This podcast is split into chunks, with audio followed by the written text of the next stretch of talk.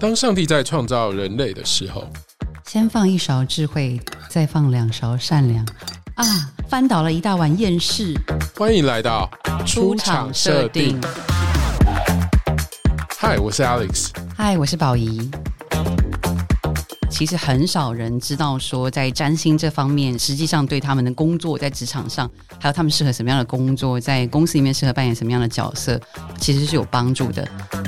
那为什么占星学可以看到一个人所谓的命运或他的性格呢？我觉得用这样的一个角度来讲啊，就是你出生的那一刻，星体所在的位置。外在世界的那个大宇宙投射到你这个灵魂、这具身体、这个意识的小宇宙，它之间是有互动性的。那一方面就是那一刻的投射，代表你当下的这个人，还有你的身体意识的组成。然后你这生命的轨迹开展出来的时候，跟星体啊，就所谓的流年，它会有一个非常有趣的一个化学反应。那我觉得就是我们针对职场还有职能的这个设定，可以来聊一聊，提供一些内容，让大家在职场上可以发挥的更好，走得更顺。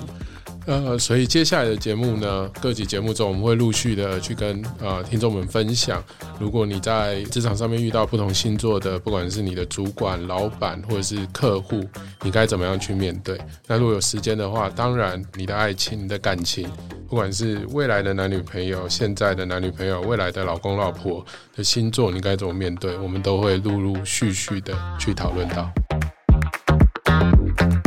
因为是第一集，我想来讨论一下。一般都市传说说上升看三十岁以后，这个你有什么看法？啊，这件事情就是一个误传，所以其实我很多年觉得哪个老师说的，把他抽出来打一顿，害我一天到晚解释这个问题。其实这件事情是有问题的啦，我觉得有可能是行销的时候被误传了，然后因为它很好记，就越传就大家都有这个认同。应该是说上升星座非常的重要，可是每一个人出生的时间的上升的度数是不一样的。所以，比如说你的上升是射手座比较前面的度数，我是非常后面的度数，所以我们其实是用某一种推运法，是一年走一度。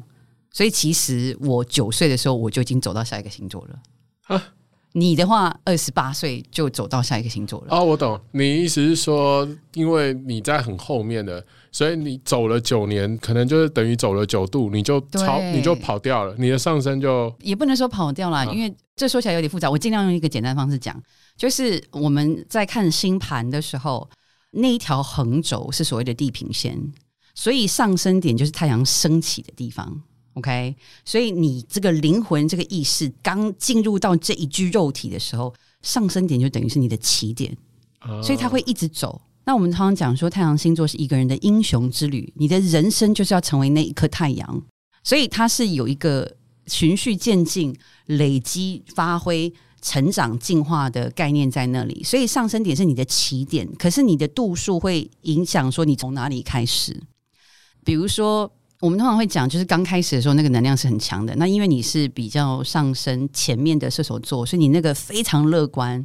啊，非常就是有那种远大的理想。就是你可能小时候想说我以后要成功，但你可能不是像同年龄的人哦，成功就是我要个房子之类的，或者是我要有一个美满的家庭。你可能就是觉得说哦，我希望呃什么我们彰化 这一边的什么都可以开发的，就是你的 change the world 改变世界，你的会比同年龄的人再更多一点，再 over 一点，但是他会就是随着你年龄增长，他会一直在超前在前面，因为射手座就是很超前的，所以你的那一个东西会很强。那相对来说，另外一个上升射手，如果他的度数很后面，他可能就会比你保守很多，因为他可能活到几岁的时候，他那种摩羯的状态就出现，因为射手座下一个星座是摩羯嘛，所以他这个三十岁的说法是非常有问题的，嗯就是他不符合我们的讲法。但是呃，其实呢，我觉得星座这个东西它是活的。比如说，我印象很深刻，我在呃学习占星的过程当中，很多学术派的老师。都喜欢讲上升星座是一个人的面具，那我觉得非常的讶异，因为我自己的启蒙星座老师跟我说，上升星座是一个人的灵魂。那我想说，完全不一样。对，我就觉得怎么会这样子？后来我去查了很多资料，只有我的老师说他是灵魂，所以我就觉得很有趣。那我自己在看这件事情的时候，我就发现我看我不准，因为我的月亮跟我的上升是同一个星座。我的月亮代表了内在，所以我的面具也是我的内在。所以就是这个真的要真的要看人，你没有办法拆开来看。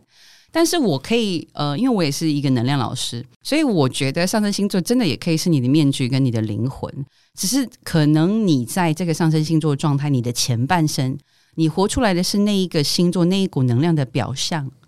但是你慢慢的接纳这个东西的本质，你把它的优势发挥到最大的时候，你真的活出的是它灵魂的部分。所以我觉得这个说法它都没有错，只是看你运作到哪里。因为我们出场设定其实肯定不是只看出场设定，我们是希望知道了出场设定之后，怎么样帮助人家能够把这个出场设定发挥到最好吗。嗯，我还是不太懂。那如果我们来看我们的出场设定，那我知道人其实每个人其实都有多个面相。什么时候我可能会表达出面具的面相？什么时候我会表达出灵魂的面相？我觉得就是，嗯，因为占星它有分不同学派啊，有一派的占星，他们认为你上升星座是你前世累计就已经会的事情，然后你一出生就带着这个样子，